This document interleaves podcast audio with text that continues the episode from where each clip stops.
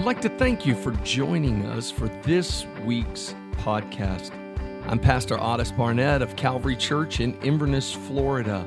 We are doing a series of messages on the Holy Spirit. One of the distinguishing marks of a Christian is the presence and leadership of the Holy Spirit. Romans 8:14 says, "For as many as are led by the Spirit of God, these are the sons of God." We believe that God is calling all of us to grow in our relationship with the Holy Spirit. And our prayer for you is that God will move powerfully as you apply these principles to your everyday life. If you would like more information about the ongoing ministry of Calvary Church, please visit us at our website at invernesscalvary.com.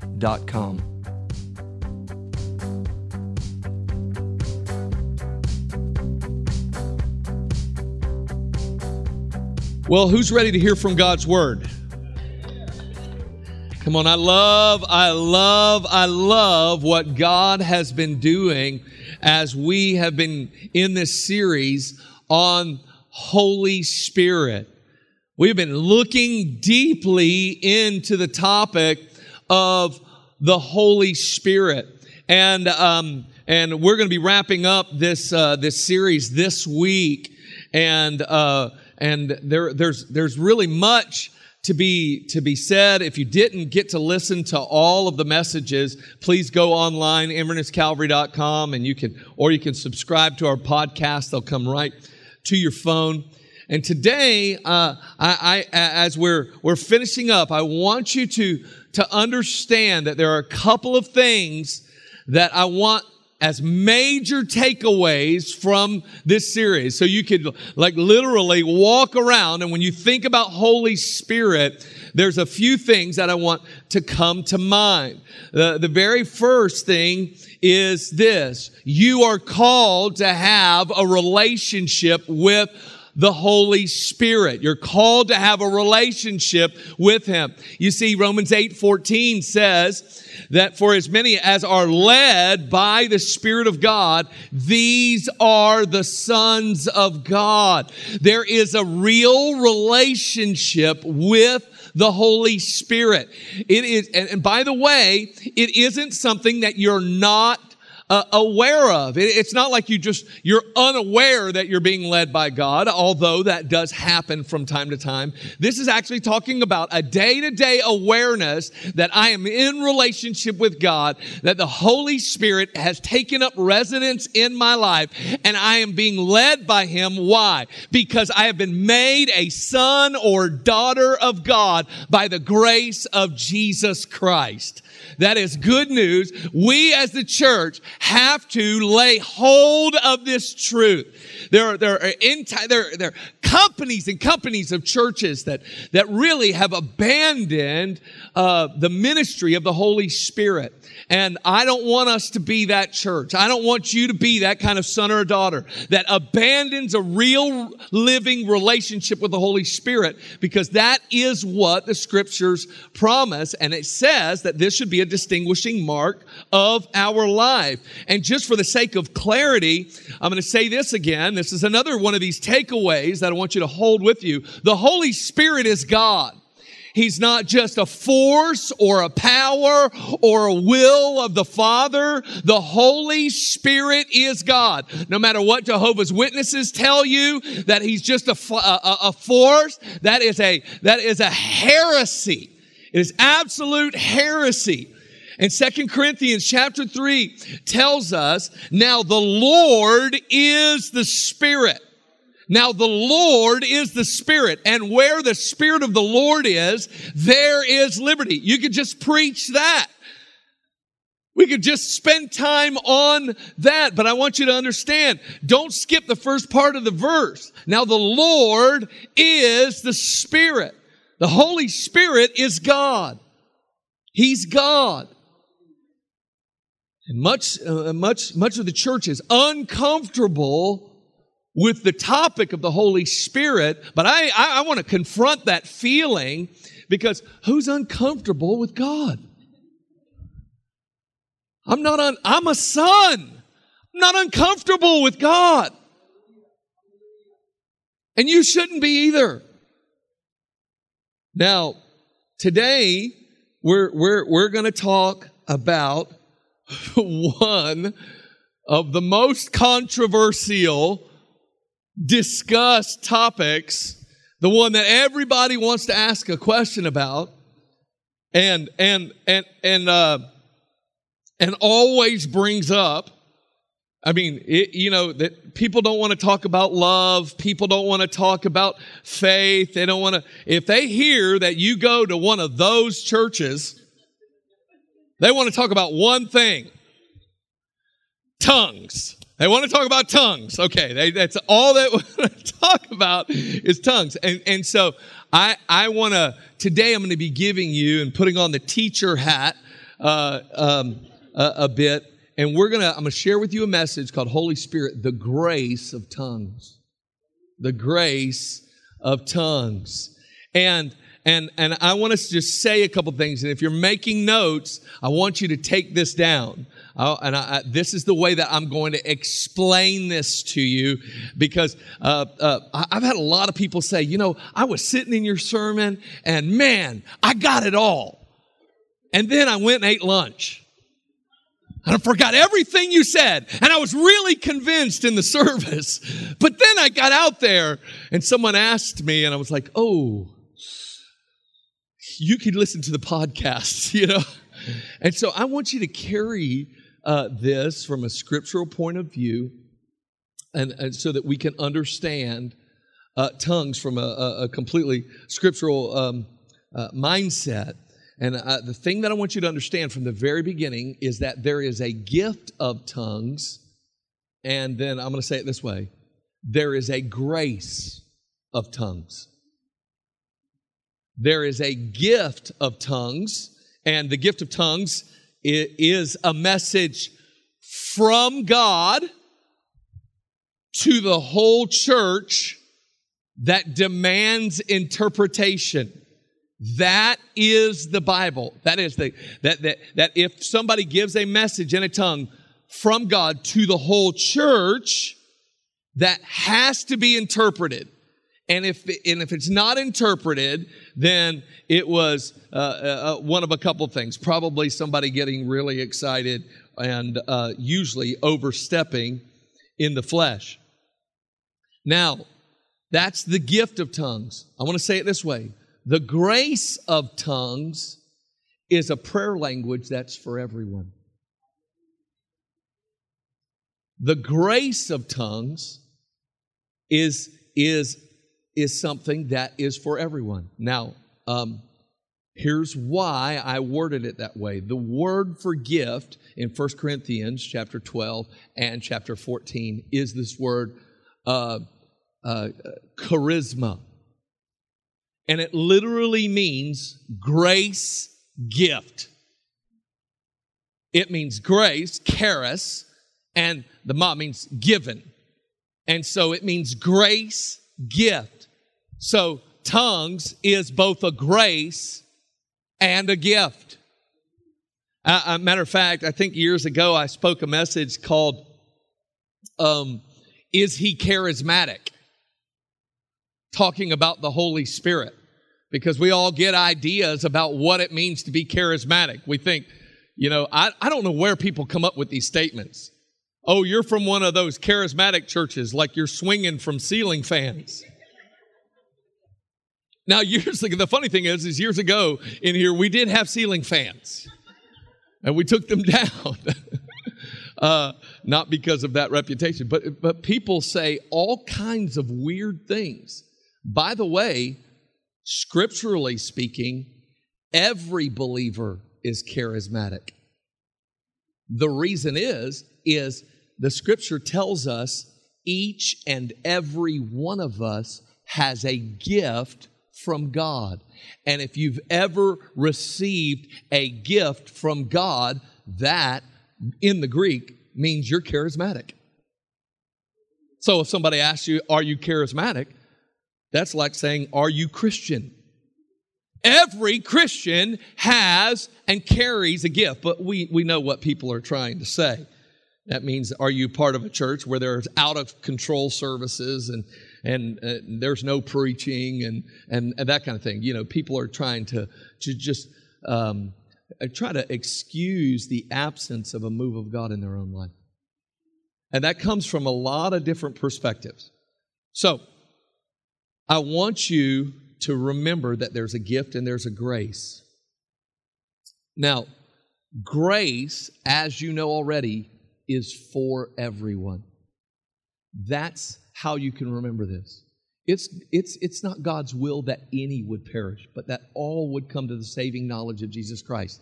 See, grace is for everyone, but the gift is, is for a, a few in the church who God calls as the Spirit leads them to give a message in tongues, and then it demands an interpretation of what God is saying, and we'll talk about why. Now, uh, you say, well, that sounds that sounds interesting. Do you have any other biblical proof of that? I, well, the other biblical proof would simply be this: in the Scriptures, there is a gift of giving. There is a gift of giving. But just because you don't have the gift of giving, does that mean that you now are allowed to be stingy?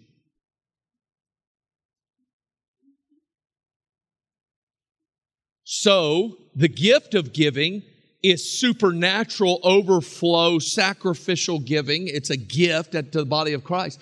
But the whole body is to walk in the grace of being generous. Do you see the connection?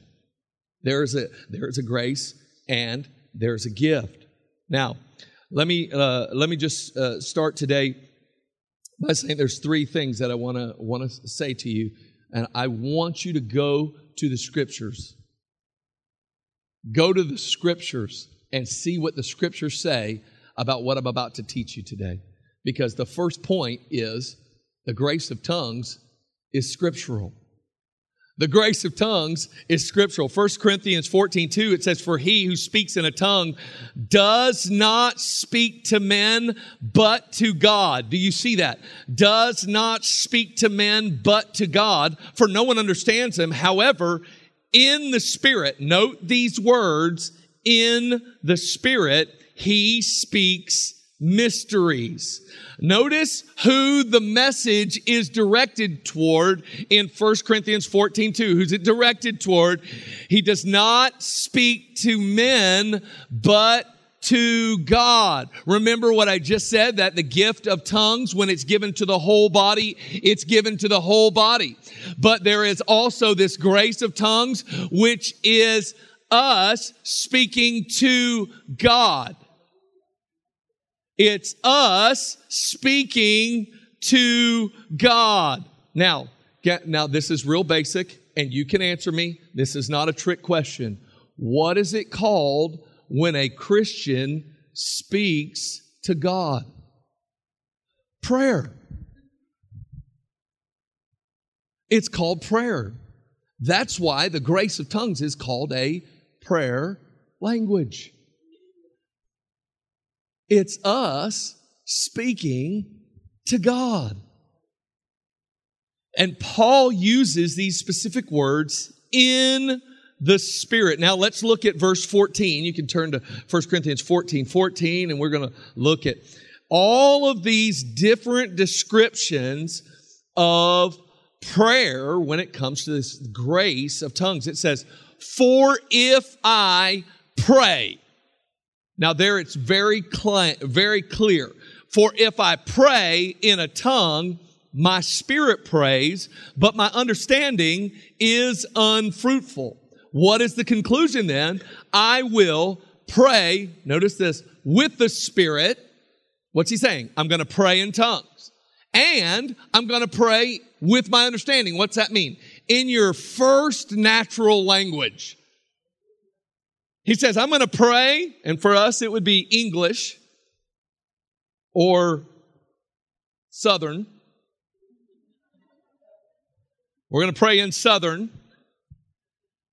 But he says here, he says, I'm also going to pray in the Spirit. Now, I want you to notice something.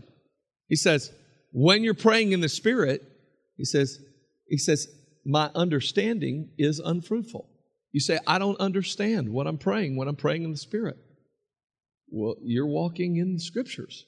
It says your understanding is unfruitful. It says, man, we don't get what we're praying when we're praying in the Holy Spirit. Now we can ask Him, and we can even, I believe, direct prayers. I mean, like, Lord, I have this situation going on, and I'm going to pray in the Spirit over that situation. And we just simply pray in a tongue. That message to God doesn't need to be interpreted. Notice, let's keep going. He says, I will sing with the Spirit. What's he talking about there? It's the same subject. He's singing in tongues. He's singing in tongues with the Spirit. He is singing, which is a prayer in song. That's what this is. It's a praise of God. He says, So I'm going to sing with the Spirit and I'm also going to sing with understanding. Otherwise, if you bless, notice that word. How many of you have ever said, said this? Let's bless the food. What's it talking about? It's again, it's talking about prayer speaking to God, if I bless with the Spirit, how will the one who occupies the place of the uninformed say amen at your, listen to this, giving of thanks? What is giving of thanks? Well, you, you might call it returning thanks. It's another way of saying prayer. It's prayer and it's scriptural since he does not understand what you say. He says, if you bless, and this is talking about um, that there needs to be some, some parameters. He said, listen, verse 17, for indeed you're praying, giving thanks well, but the other is not edified. He's saying in the church, he's saying in the church, when God's giving a message to everyone, we want everybody to be edified. It is scriptural. And he calls praying in tongues with the Spirit, in the Spirit and he and he makes some really bold statements. And in verse 18, the very next verse, he says, I thank my God I speak with tongues more than you all. What a radical statement. By the way, he's writing this letter to the Corinthians not because they were the only ones operating in this, this gift of tongues, this grace of tongues, uh, but, but, but they were the only church abusing it. They were getting things out of order. So this is the Paul actually setting things in order.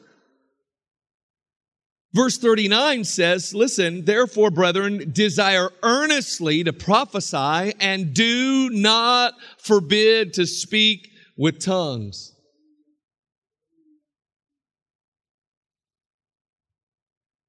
I grew up in a church that forbid it. I really did. And I'm not I'm not putting any judgment on there, but this has got to be a scary verse when you read this, it's got to be it's got to be blindness to this verse. It's got to be complete blindness. And and I, I know that that that some people really try to reject it, or they say, "Well, we're not really going to teach it because we believe it confuses people." And I, I'm going to make this statement again: confusion in the church only flourishes in the absence of biblical teaching and pastoral responsibility. It only flourishes where the Bible is not taught and where pastors don't take their responsibility. I know that for some people in the room today, it may make you a little bit uncomfortable that we're, we're talking about this grace of tongues. But listen, I have a responsibility to teach God's word. I have a responsibility to lead this congregation into what we feel like God is aiming us uh, as He aims us at Citrus County. And so I believe He wants all of us to walk in the fullness of everything that is offered in the scriptures. And so whether or not somebody disagrees agrees on this point or that makes no difference to me. I feel like I have to teach God's word and I have to be responsible to what the word is saying and how, how anyone or everyone responds makes no difference at all. It has to do, let's, it has to do with, I don't want you confused. The apostle Paul said these words, brothers, I do not want you to be ignorant concerning spiritual gifts. Ignorant does, it's not an insult. It just literally means you don't know. He said, I don't want you to be ignorant. But for years I was ignorant, and I'll tell you that story a little later. It's scriptural. And I want to just follow that up with the grace of tongues is a benefit. It is a benefit of being in God's kingdom and being baptized in the Holy Spirit. Listen to 1 Corinthians 14 verse 4. He who speaks in a tongue edifies himself, but he who prophesies edifies the church. Now this word but that's right there in the middle could be on the other hand. That's exactly how that word but is translated, translated in some more modern uh, translations. And so this is what you need to understand. When you are praying in the Spirit, you are edifying yourself. The word edify simply means this. I am building myself up spiritually.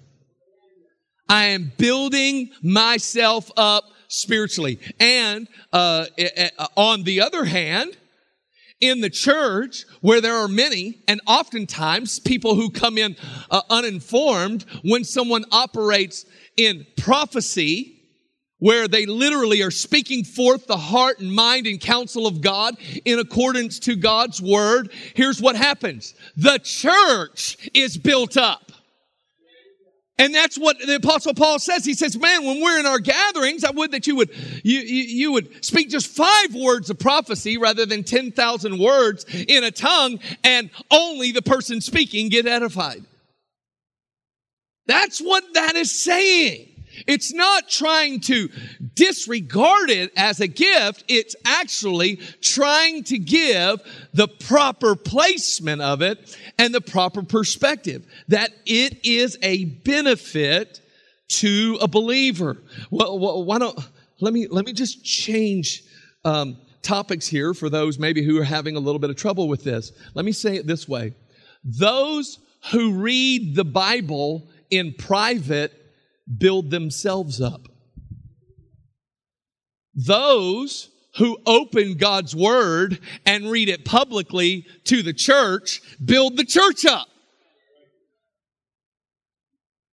Doesn't that make sense? That makes complete sense. You're like, oh yeah, that's it. Well, this is exactly how it works with this grace of tongues. And I want you to see this from Ephesians chapter 6. Most of us know it uh, uh, as the passage where we hear about the armor of God. And um, Ephesians chapter 6, verse 17 says this, and take the helmet of salvation and the sword of the Spirit, which is the word of God. I want you to notice, um, now, I wasn't the best English student, but right after God, there is not a period, there is a semicolon which I'm sure there are English teachers here, which means that the thought is continuing. It's not finished. So let's keep going. Most of the time we stop at verse 17. It's an incomplete. Verse 18, praying always with all prayer and supplication. Notice three, these three words in the Spirit. Same three words the apostle Paul used in Corinthians over and over and over describing prayer in tongues. In the Spirit. Supplication in the Spirit, being watchful to this end with all perseverance and supplication for all the saints. And when you compare that with 1 Corinthians 14, 2, where you are privately praying, here's what's happening when you are privately praying in the Holy Spirit. You are being protected and you are being provided for. Why? The armor's showing up. The armor's being strengthened and edified in you. You, it says praying with all supplication in the spirit. Supplication means I'm asking God for your supply in my life. You are being protected and you are being provided for. Man, who doesn't want that in their life? Don't reject a gift or a benefit that comes from the baptism in the Holy Spirit. Look what Jude verse 20 says, but you beloved, building yourselves up on your most holy faith, praying in the Holy Spirit. Compare that to verse 4 in chapter 14, which says he edifies himself. What is this saying? It's a benefit. And, and, and I can I just ask this question of everybody in here? If God is looking at you today saying, I want to build you up. How many of you would look back and just say, No thanks? No thanks. No, it's a benefit that you get built up in your faith. How many of you don't want to waver anymore between two opinions? How many of you want to walk in strength and faith? I tell you what, the world can go whatever way, America can go whatever way, but man, when believers are baptized in His presence, we're going to stand as the light of a world, even in a dark place. And I'm telling you, the key to this is getting baptized in the Holy Spirit and receiving every benefit that He has given to sons and daughters. And you get in that prayer place and you begin to pray in the Holy Spirit and you just get built up and you get protected and you get supplied for. It is a benefit. I don't know if you're not baptized in the Holy Spirit. I hope that there's a hunger awakening in you right now for the baptism of the Holy Spirit. It's not weird, it's rare. Gold is not weird, it's rare. Diamonds are not weird, they are rare, which makes them valuable.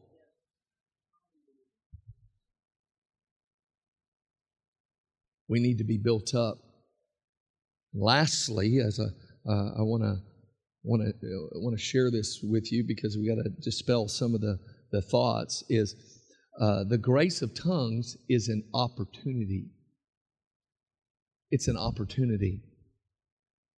When you receive the baptism in the Holy Spirit, you have the opportunity to pray in tongues. Now, uh, um, there were there were these disciples in Acts 19, and we're going to read this story together. It's a fascinating story. And you're going to understand in a greater dimension what I mean by opportunity. It says, And it happened while Apollos was at Corinth that Paul, having passed through the upper regions, came to Ephesus, and finding some disciples, he said to them, Did you receive the Holy Spirit when you believed? Let that sit. So they said, We have not so much as heard whether there is a Holy Spirit.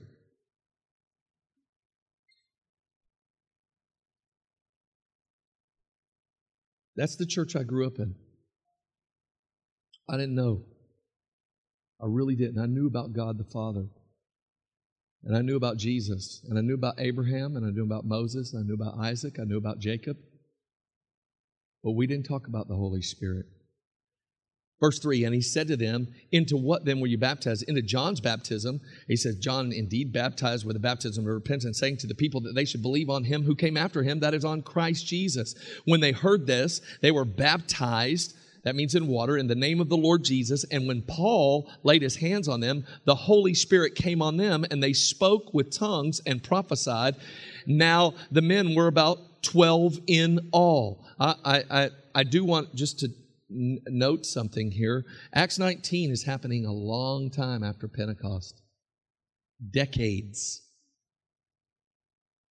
Decades have passed since Pentecost. And now they've, they've received Christ. Paul lays hands on them, and out of them comes tongues and prophecy, just as it did in the very beginning. Now, I, I want you to also note this all of them received it. All of them. Because we, we, just because of one verse, it says, Do all speak with tongues, and the implied answer is no. We, we haven't understand, uh, understood that what that is talking about is we'll all stand up in front of a congregation and deliver a message in another language that demands interpretation. That is what that's talking about. It's not talking about the grace of tongues that is for every believer.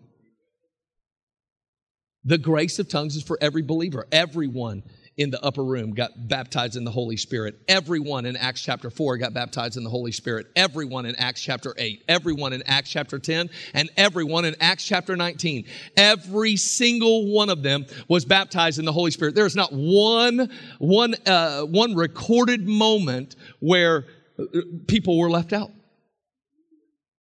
It's each and every. Now, I want you to see this. It's an opportunity.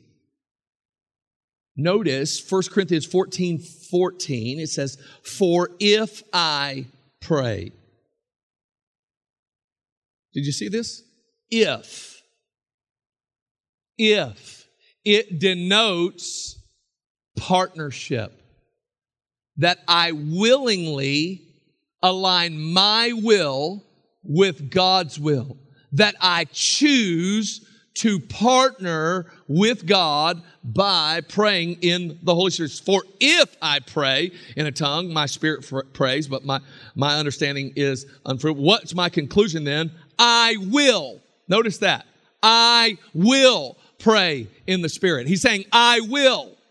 That means it's a choice of the will. Some people think that the baptism in the Holy Spirit or, or praying in, in tongues is, is uh, uh it's just a moment where you're overwhelmed, that you lose all cognitive ability, and that, and that, you know, you're never going to remember that moment, that you'll have no, that the Archangel Michael is going to come down and he's going to smack your tongue with his sword, and then you're going to start speaking. That's actually not what happens. It's not what happens. You know, the devil is looking for people to possess. God is looking for partners. The devil wants ownership. God wants sons and daughters, people who choose to walk with their father. He says, I will. It's an opportunity.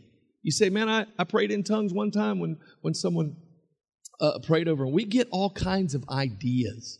They're interjected from all kinds of places. Could be Hollywood, could be anywhere. We get all of these ideas and we build these walls. And I just want to say, why would the Apostle Paul give instructions on how and when if we didn't have a choice?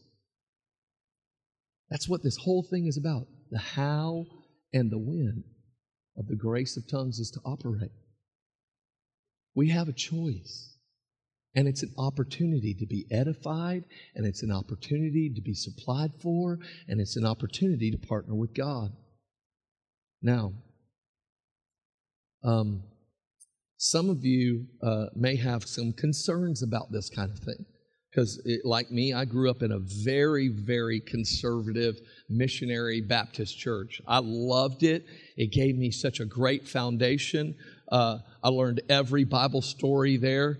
Uh, I, I didn't know it, but you know, uh, I didn't know that we were really exercising when we were singing Father Abraham. I didn't know why we sang it every week. I figured it out now that I'm adult. It's because the kids have too much energy. They're like, sing it again, sing it again. Right arm, left arm, right foot, left foot. Okay. We're dancing, moving around, sweating, breathing hard. And they're like, finally, just sit down. Okay. But but I, I didn't grow up in, a church that fostered things of the Holy Spirit. Matter of fact, I grew up in a church that actually said that those things were the devil. That's what I heard. And um and and so you just stay away from miracles. You stay away from those things. We listen. Never in all the years that we attended that church, not one sermon on this passage. Not one just entire pass, entire portions of the Bible just skipped over. And I, I want to say it, it marked me as a young man Because I'll never forget, at 12 years old, we ended up in one of those churches. And I'll never forget that day. I'll never forget it. Because as a young man, I really did want to love God. 12 years old, I walked into this place and I saw this, this, this greeter, usher, gray beard, looked like a granddad. And I'm walking in with my mom and my two younger sisters, and we're walking into this service. And it was the first time that I can remember feeling the love of heaven coming from a man. And it was this fast. I walked in and he smiled and said, Come here, son. And he hugged me. And I felt something was different in that place. It was different, it felt authentic. And at the end of that service, they, they asked if anybody uh, wanted to give their life to Christ. Well, at 12, I had been saved half of my life. But then they asked for something that I had never heard of.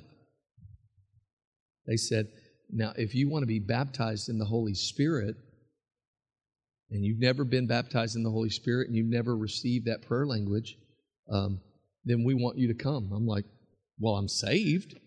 Why not? And so I go down front. I have no idea about what's going to happen. They begin to pray over me, and I begin to hear this language on the inside. And you know what I heard? Every voice that I had ever heard for the first 12 years of my life. That is the devil. And you know what I did? There was no way I was speaking out what I was going what I was hearing. 12 years old. Bizarre things begin to happen. Like I would know things I didn't know about the word of wisdom or the word of knowledge. As a young man, I would know things by God's Spirit.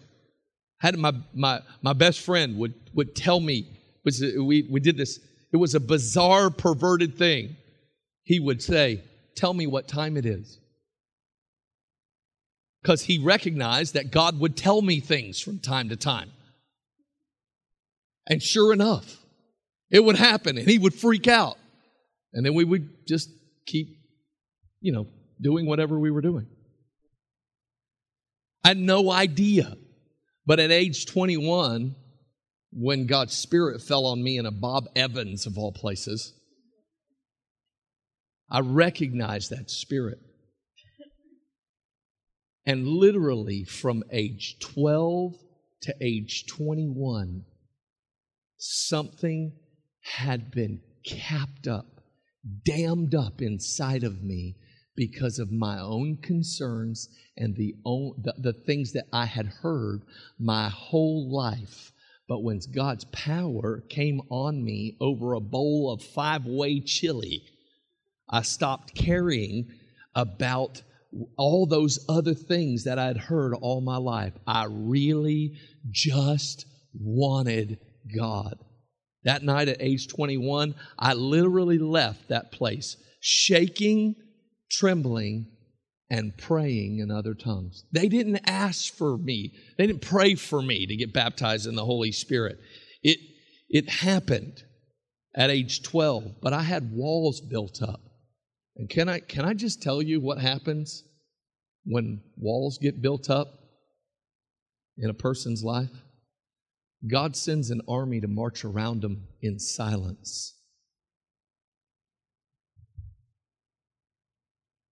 And people start to pray and say, God, I'm going to ask that you tear down every wall. See, Jericho was the first city in the promised land, and it was wholly devoted to God. I believe that when all of our walls come down, we get wholly devoted to God and that God's Spirit comes rushing in.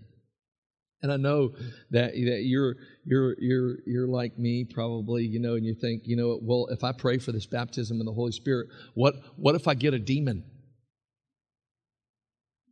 You know, it's exactly as if Jesus knew that question was going to be asked. Listen to listen to Luke chapter 10. He says, "Behold, I give you the authority to trample on serpents and scorpions and over all the power of the enemy and nothing by, by, any means shall shall hurt you. Now by the way that's not talking about literal snakes and literal scorpions although we have both here in florida. That is that is making an analogy to demons. Look at luke chapter 11 starting in verse 11 he says if a son asks for bread from any father among you Will he give him a stone? Or if he asks for a fish, will he give him a serpent instead of a fish? Listen, a serpent. Do you see that? A serpent instead of a fish? Or if he asks for an egg, will he offer him a what? A scorpion? If you then, being evil, know how to give good gifts to your children, how much more will your heavenly Father give the Holy Spirit to them who ask him? You're not going to get a demon if you are asking for the Holy Spirit. It is not going to happen. Our Father is good. And He knows how to give you a good gift. And listen to me, the Holy Spirit is the best gift. He is the gift necessary to live out the life that He has for us on this planet. Well, why, why is this one met with such resistance? I think it's an enemy's plan. That's what I think. James 3, I think, gives us just a peek into why there's such resistance. And it says this it says, But no man can tame the tongue, for it's an unruly evil full of deadly poison. I believe that's rightly said. No man can tame it. But God can tame it. But God can tame it. And who is the Holy Spirit? God. And this is the area that is fought and pushed back and pushed back and pushed back.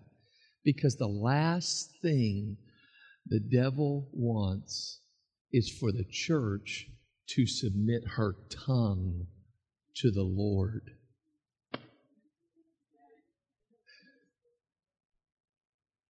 Why? Because we'll be preaching Jesus everywhere.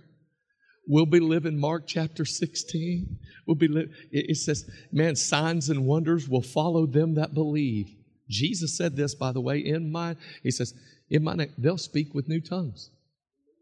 Some people are like, you know, Jesus never spoke in tongues. Yeah, but he said everyone who believed in him would.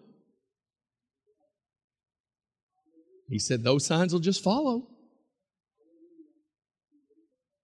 Let me just finish with this 1 Corinthians 14 5. This is powerful. The Apostle Paul says this I would, if you have King James, or I wish you all spoke with tongues.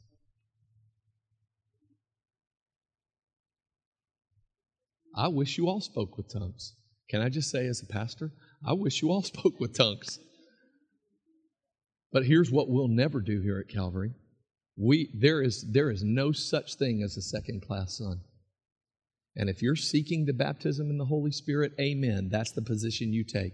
You're not yet baptized in the Holy Spirit? Amen. It will never be a dividing line. I promise you. I run with more Presbyterians and Baptists and Methodists than most of you, okay? I am with people. Eh, I promise you, I am not out arguing this theology as we're winning kids on campuses for Christ. I'm not. I'm not. You know why? Because God hasn't called me to argue. He has called me to be a living demonstration. And you and I have to learn what that means, that we can be a living demonstration of the fullness of God's Spirit. And it includes this. It's not only this. The reason that I'm teaching on it is because there's so much pushback. And, church, we need a fresh baptism in God's Spirit.